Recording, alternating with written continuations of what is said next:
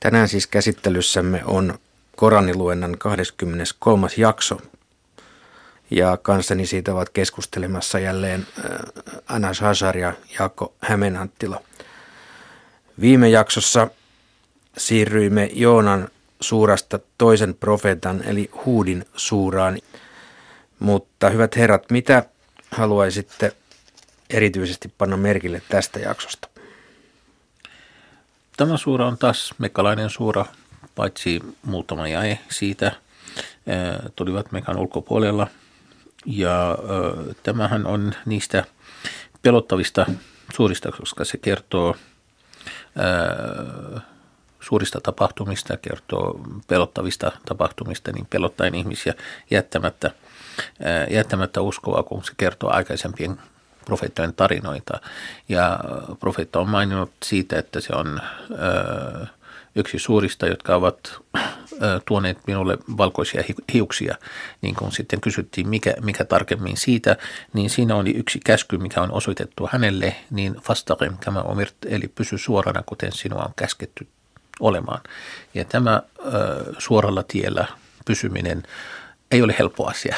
Niin, ja, ja näin ollen niin se, on, se on ollut vakava käsky, ja etenkin kun se on osoitettu profeetalle, niin sitten, ja hänen jälkeensä meille, jos, jos me pohditaan sitä, ää, niin tämä on ollut sen takia tärkeimmistä suurista. Tässä puhutaan paljon sitten siitä, että Jumala, ää, Jumala on se, joka on lähettänyt Korania Jumalan ykseydestä, tuomiopäivästä, jälleen heräämisestä oikeasta, oikeasti ja ihmisten koettelemuksesta. Ja sitten on vähän vertailu uskovaisen ja muun sitten luonteista, että uskovaisen kuuluu olla kärsivällinen, kun taas monet ihmisistä eivät ole kärsivällisiä. Niin nämä on ehkä, ehkä tärkeimmistä aiheista tässä, tässä suorassa. Siinä on myöskin tuommoinen, joka on jo meillä esiintynyt aiemmin, tuo kehoitus niille, jotka, jotka epäilevät Korania, että, että pitäisi sepittää tässä tapauksessa kymmenen samanlaista, samanlaista suuraa.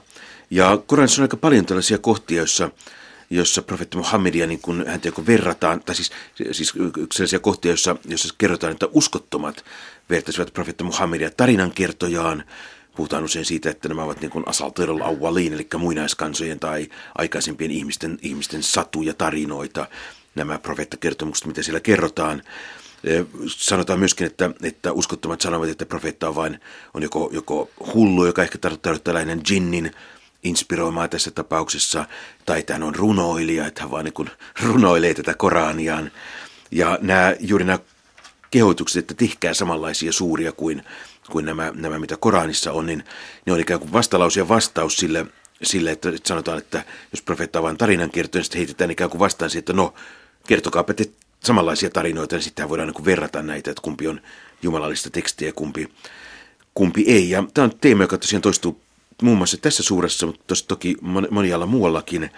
Ja se, miksi se juuri tähän suuraan sopii aika hyvin, on se, että tässä kerrotaan hyvin monia näitä profeetta kertomuksia. Tässä on myöskin aika paljon näitä niin sanottuja arabialaisia profeettoja. Tässä suuressa kerrotaan tuo Huudin tarina suhteellisen, suhteellisen niin kuin pitkästi, noin sivun verran. Siitä kerrotaan samaten Thamudilaisten tarina ja heidän profeettansa Salahin tarina. Ja sitten seuraavan osan alussa tulee sitten, sitten heti puolestaan Shoaibin tarina. Että nämä kolme arabialaista tarinaa tulevat tässä suuressa, kaksi niistä tässä jaksossa, yksi sitten vasta siinä seuraavassa jaksossa. Viittasit äsken runouteen ja runoilemiseen ja siinä suhteessa en malta olla ottamatta esiin yhtä metaforaa tai lausetta, joka näin mallikkolukijan lukemana tuntuu lähes modernilta lyriikalta, nimittäin jakeessa 40, jossa sanotaan seuraavasti, sitten käskymme tuli ja uuni kiehui yli reunojensa. Miten minun ja kuulijoiden pitäisi tämä tulkita ja ymmärtää?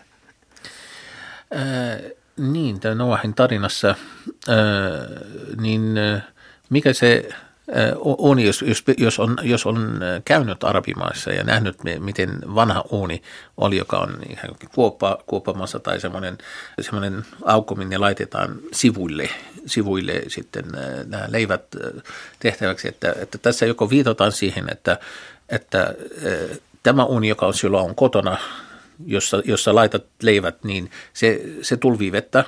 Tai sitten jotkut nykyaikaisemmat sanoivat, että, että, että tämä oli nimenomainen äh, vuori, joka oli tulivuori. Ja että tämä, tämä on se, joka kiehuu yli. Eli kun se kiehuu yli, niin se on merkki, merkki siitä. Eli silloin kun se purkautuu toisin sanoen. niin, äh, eli tässä jompikumpi näistä, mikä tarkemmin oli se sen ajan tapahtuma, niin.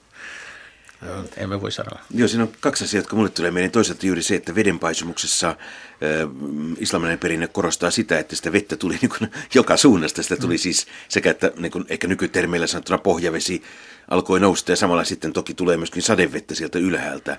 Eli siinä tavallaan vedet alhaalla ja vedet ylhäällä rupeavat käyttäytymään luonnottomasti ja, ja tuo uunin kiehuminen se tavallaan liittyy ihan selvästi tässä näihin maasta nouseviin vesiin tavalla tai toisella. Mutta se on myöskin hyvä esimerkki siitä, että kaikkea Koranissa ei ymmärretä. Että sekä tutkijana voin sanoa, että Koranissa on kohtia, jotka olen kyllä kääntänyt sinne, kääntänyt sen niin keskiaikaisten kommentaarien avulla, avulla niin, niin kuin se on usein ymmärretty, mutta jos ihan reilisti täytyy sanoa, että me emme oikeastaan tiedä, mitä se tarkoittaa. Ja sama juttu myöskin islamilaisessa tulkintaperinteessä, että meillä on hyvin monia kohtia, joissa kommentaarit antaa – kymmenen erilaista mahdollista ymmärtää tämä kohta, että siinä kun on vähän epävarmuutta, mikä niistä on se oikea. Ja tietysti myöskin islamilaisten katsotaan, että tavallaan ne, se on myöskin ikään kuin sen tekstin idea, eli se tekstin idea on niin avautua moneen suuntaan. Eli jälleen kerran olemme joskus aikaisemmin puhuneet siitä, että, että Koranin tekstissä jotain modernin kirjallisuuden tuntua, niin se on aivan totta, että vastaavasti nykyrunoilija jos häneltä kysyy, että no mitä sinä tarkoitat tällä jakeella, niin ehkä vastaus on hyvin helposti se, että se tarkoittaa kaikkia sitä, mitä kaikille minun lukijoilleni tulee mieleen. Ei tietysti Koranin kohdalla tarkoita, että saattaa olla niin mielivaltaisesti mitä tahansa, että se on toki nykyään sitten niin vakiinnutettu, että mitkä tulkinnat ovat mahdollisia sellaisia, mutta että Koranilla on, monilla jakeilla on monia erilaisia tulkintoja. Se on tavallaan niin kuin islamilaisten lähteiden kannalta sitten ihan mahdollista tulkita se millä tahansa näistä tavoista, mutta ei sitten mielivaltaisesti ollaan ihan, ihan omallaan, sitä ei toki voi mennä sinne tekemään. Niin, että arabian kielen sallimissa rajoissa loppujen lopuksi. Aivan. Tämä on häkellyttävä metaforinen rakenne, koska siinä kahden vastakkaisen elementin välinen vastakkaisuus, eli tulen ja veden vastakkaisuus purkautuu. Näin mä sitä itse tutkijana lukisin, että, että yksi, yksi tällainen mikä taatusti siinä kielikuvassa jollakin tavalla esillä on juuri se, että mikä on, mikä on se kaikkein omalaatuisin tapahtuma, mitä voi olla, niin se on se, että vesi ja tuli tietyllä tavalla liittyy yhteen. Niin kun mä luulen, että se on osaratkaisu sille, että mitä tuossa tarkoitetaan. Että siinä, se on aika, aika niin kuin, nimenomaan semmoinen niin kuin säväyttävä kokemus, että uunista, jos kuvittelit, että sieltä tulee tulee kuumuutta ja tulta ja, tulta ja muuten sieltä yhtäkkiä rupeakin tulemaan vettä, niin se on kyllä semmoinen niin kuin ikään kuin ihmeen kaltainen asia. Mä luulen, että se on ainakin osittain pitää ottaa siihen tulkintaan mukaan. Ja juuri tämä tulen elementti, tuli vuorielementti on se yksi tulkinta, niin monet eivät, jos ovat oppineet, miten, miten tulivuori purkautuu, niin yleensä siellä on paljon jäätä, ja, joka sulautuu heti yhtäkkiä ja sekin aiheuttaa omalta osaltaan suurta tulvaa, niin että siinä on niin monta elementtiä ollut, että saattaa olla, että siihen liittyy tämmöinen tapahtuma, mutta me emme voi olla varmoja. Aivan. Kiitoksia. Näin saimme avatuksi jakson 23 ja nyt siirrymme kuuntelemaan luentaa. Maassa ei ole yhtään eläintä, jota Jumala ei ruokkisi. Hän tietää sen lepopaikat ja suojakolot. Kaikki on selkeässä kirjassa. Hän loi taivaan ja maan kuudessa päivässä. Hänen valtaistuimensa oli vetten päällä, jotta hän voisi koetella, kuka teistä tekisi parhaita töitä. Jos sanot, teidät herätetään henkiin kuolemanne jälkeen, uskottomat vastaavat. Tämähän on silkkaa taikuutta. Jos me lykkäämme heidän rangaistustaan joksikin ajaksi, he kysyvät, mikä sitä pidättää? Sinä päivänä, jona se kohtaa heitä, sitä ei voi enää kääntää heistä pois. Silloin se, mitä he ovat pilkanneet, saa heidät valtaansa. Jos annamme ihmisen maistaa armoamme ja sitten otamme sen pois, hän on epätoivoinen ja kiittämätön. Jos annamme hänen maistaa onnea häntä kohdanneen onnettomuuden jälkeen, hän varmasti sanoo, onnettomuudet väistyivät minusta, ja iloitsee ja kerskuu, paitsi ne, jotka ovat kärsivällisiä ja tekevät hyviä töitä. Heitä odottaa anteeksianto ja suuri palkka. Ehkä tahtoisit jättää julistamatta osan siitä, mitä sinulle ilmoitetaan, ja sydäntäsi ahdistaa, että he sanoisivat, miksi hänelle ei ole lähetetty aaretta, tai miksi enkeli ei ole tullut hänen mukanaan. Sinä olet vain varoittaja, ja Jumala pitää kaikesta huolen. Vai sanovatko he, hän on sepittänyt sen? Sano, tuokaa siis kymmenen samanlaista sepitettyä suuraa ja kutsukaa Jumalan sijasta kenet voitte, jos olette vilpittömiä. Jos epäjumalanne eivät vastaa teille, tietäkää, että tämä on lähetetty Jumalan tieten ja ettei ole muuta Jumalaa kuin hän. Alistutteko siis hänelle? Joka tavoittelee vain tämän puoleista elämää ja sen aarteita, sille me annamme palkan täytenä hänen tekojensa mukaan tässä elämässä. Ei häneltä vähennetä mitään, mutta tulevaisessa elämässä hänellä ei ole muuta osaa kuin tuli. Silloin hänen tekonsa raukeavat tyhjiin ja kaikki hänen työnsä ovat turhia. Ovatko siis he samanveroisia kuin ne, joilla on Herransa antama selkeä todistus, jota heille lukee hänen luonaan oleva? Sitä ennen Mooseksen kirja oli ohjeena ja armona. He uskovat siihen, mutta kieltäjien joukon kohtauspaikkana on tuli. Älä siis epäile sitä. Se on Herrasi lähettämä totuus, mutta useimmat ihmiset eivät vain usko. Kuka tekee pahemmin kuin se, joka sepittää valheita Jumalasta? Heidät tuodaan Herransa eteen ja todistajat sanovat, nämä esittivät valheita Herrastaan. Eikö Jumalan kirous kohtaakin pahantekijöitä, jotka estävät ihmisiä kulkemasta Jumalan tiellä ja tahtovat tehdä sen mutkalliseksi? He eivät usko tuon puoleiseen.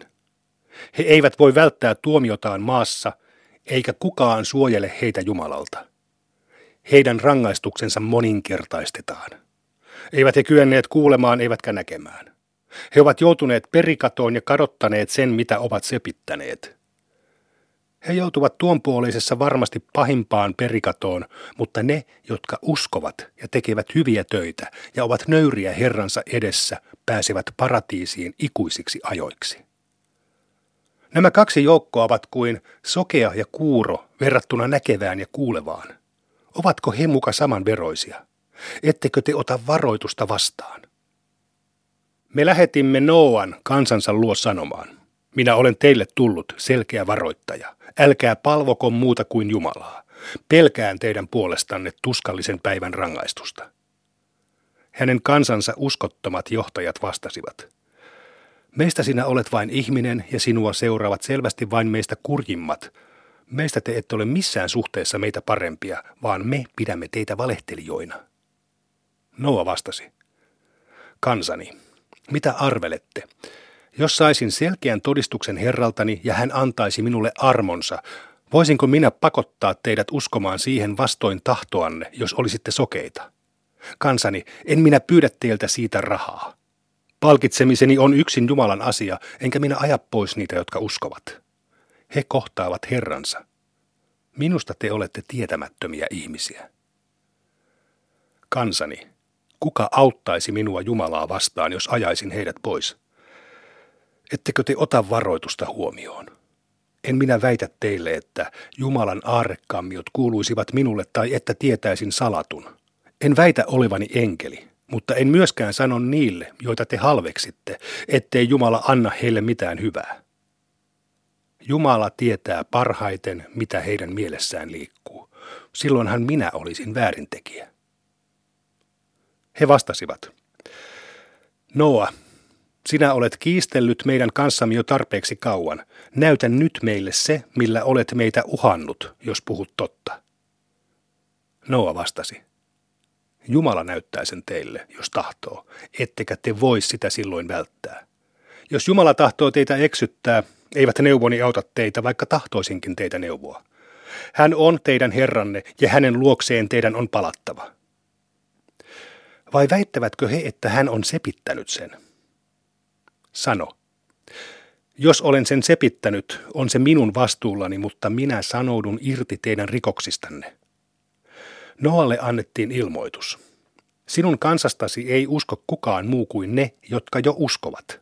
Älä siis menetä toivoasi heidän tekojensa takia. Rakenna laiva meidän nähtemme ja meidän ilmoituksemme mukaan. Älä koeta puhua minulle niiden puolesta, jotka tekivät väärin. Heidät hukutetaan. Hän rakensi laivaa, ja aina kun joukko hänen kansaansa kulki ohi, he pilkkasivat häntä. Noa sanoi, jos te nyt pilkkaatte meitä, me pilkkaamme vielä teitä samalla tavalla. Te saatte tietää, ketä häpeällinen rangaistus kohtaa ja kenen päälle laskeutuu ikuinen rangaistus. Sitten käskymme tuli ja uuni kiehui yli reunojensa. Silloin me sanoimme Noalle, lastaa laivaan kaikkia eläimiä pari, perheesi, paitsi ne, joista jo on tullut käsky, ja ne, jotka uskovat. Mutta vain harvat uskoivat hänen kanssaan. Noa sanoi, noskaa siihen, kulkekoon ja seisahtukoon se Jumalan nimeen, Herrani on anteeksi antava armelias. Laiva kuljetti heitä vuoren korkuisten aaltojen halki, ja Noa huusi pojalleen, joka oli jättäytynyt syrjään. Poikani, nouse laivaan meidän kanssamme, äläkä jää uskottomien luo. Hän vastasi.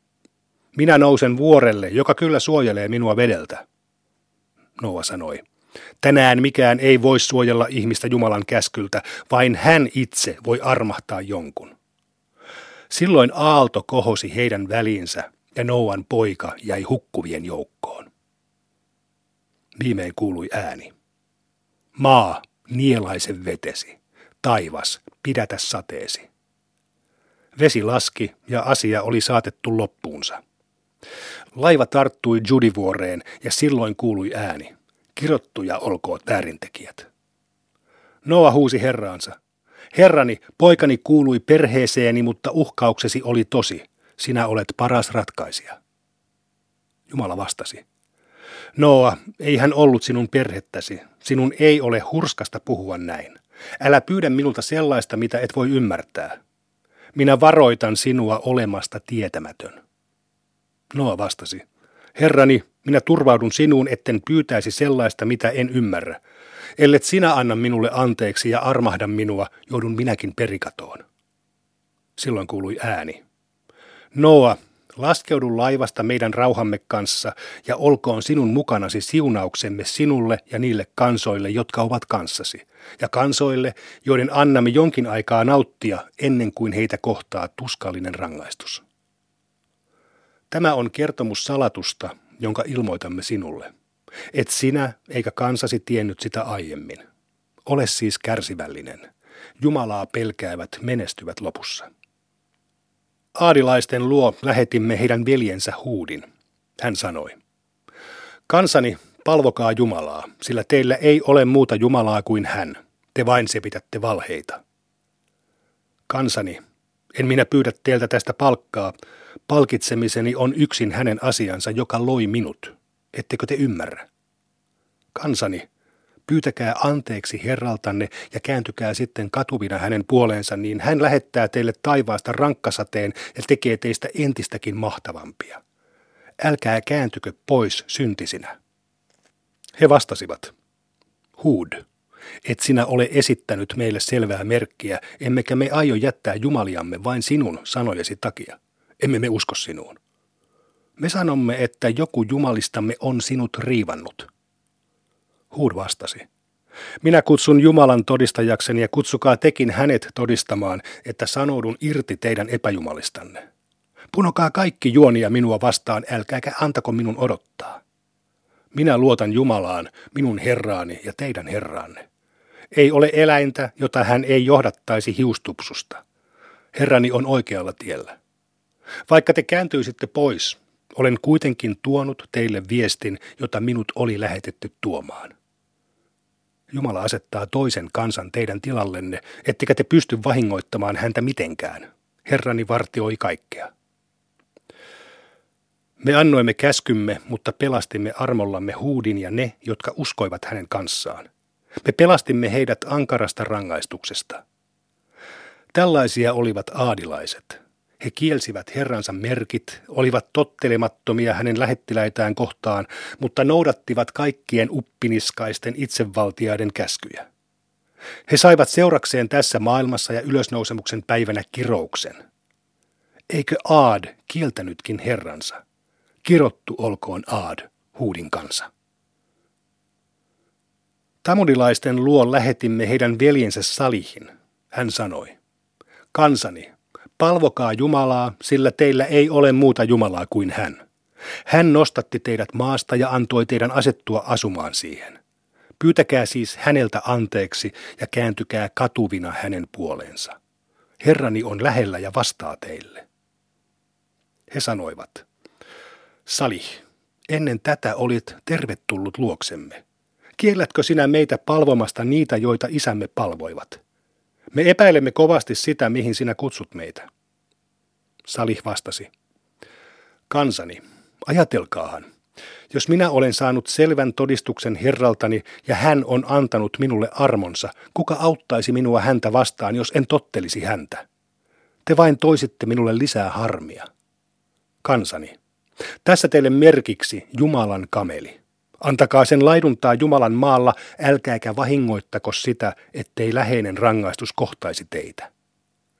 Tästä huolimatta he teurastivat sen. Salih sanoi, eläkää siis rauhassa kolme päivää taloissanne. Tämä on totinen uhkaus. Me annoimme käskymme, mutta pelastimme armollamme sen päivän häpeältä Salihin ja ne, jotka uskoivat hänen kanssaan. Herrasi on voimallinen, mahtava. Huuto otti väärintekijät valtaansa ja aamulla he makasivat kuolleina taloissaan, ikään kuin heitä ei koskaan olisi ollutkaan. Eikö Tamud kieltänytkin herransa? Kirottu olkoon Tamud. Lähettiläämme toivat Abrahamille ilosanoman. He sanoivat, rauha. Hän vastasi, rauha. Sitten hän toi tuota pikaa heille paistetun vasikan. Kun hän huomasi, etteivät he koskeneet siihen, hän tuli epäluuloiseksi ja alkoi pelätä, mutta he sanoivat, älä pelkää, meidät on lähetetty Lootin kansan luo. Abrahamin vaimo seisoi lähellä ja nauroi, ja me annoimme hänelle ilosanoman Iisakista ja hänen jälkeensä Jaakobista. Abrahamin vaimo sanoi, voi minua, synnyttäisinkö minä, vaikka olen vanha nainen ja miehenikin on jo vanha, sepä olisi kummallista. He kysyivät, kummeksutko sinä Jumalan käskyä? Jumalan armo ja hänen siunauksensa teille, talonväki. Hän on ylistetty, kunnioitettu. Kun Abrahamin pelko haihtui ja hän sai kuulla ilosanoman, hän alkoi kiistellä kanssamme Lootin kansasta.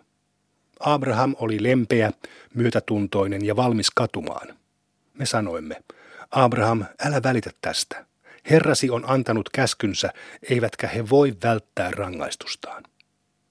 Kun lähettiläämme tulivat Lootin luo, hän kärsi ja ahdistui heidän vuokseen. Hän sanoi, tämä on vaikea päivä. Hänen kansansa kiiretti hänen luokseen ja jo aiemmin he olivat tehneet pahojaan. Hän sanoi, kansani, tässä ovat teille tyttäreni, he ovat teille sopivampia. Pelätkää Jumalaa, älkääkä häväiskö minua virraitteni kautta. Eikö teidän joukossanne ole yhtään kunnon miestä? He vastasivat, sinä tiedät, ettei meillä ole oikeutta tyttäriisi, Tiedäthän sinä, mitä me tahdomme. Loot vastasi, kumpa minä voisin jotakin teitä vastaan, tai kumpa minulla olisi tukeva perusta, johon voisin turvautua. Vieraat sanoivat, Loot, me olemme herrasi lähettiläitä. Eivät he voi sinulle mitään. Lähde johonkin aikaan yöstä perheesi kanssa. Kukaan teistä älköön kääntykö paitsi vaimosi. Häntä kohtaa sama, mikä kohtaa kansaasi. Heidän määräaikansa on huomisaamu. Eikö aamu olekin jo lähellä? Kun me annoimme käskymme, me käänsimme kaupungin ylösalaisin ja annoimme sen päälle sataa kasan kiviä, jotka oli merkitty herrasi luona. Tämä ei ole pahantekijöistä kaukana.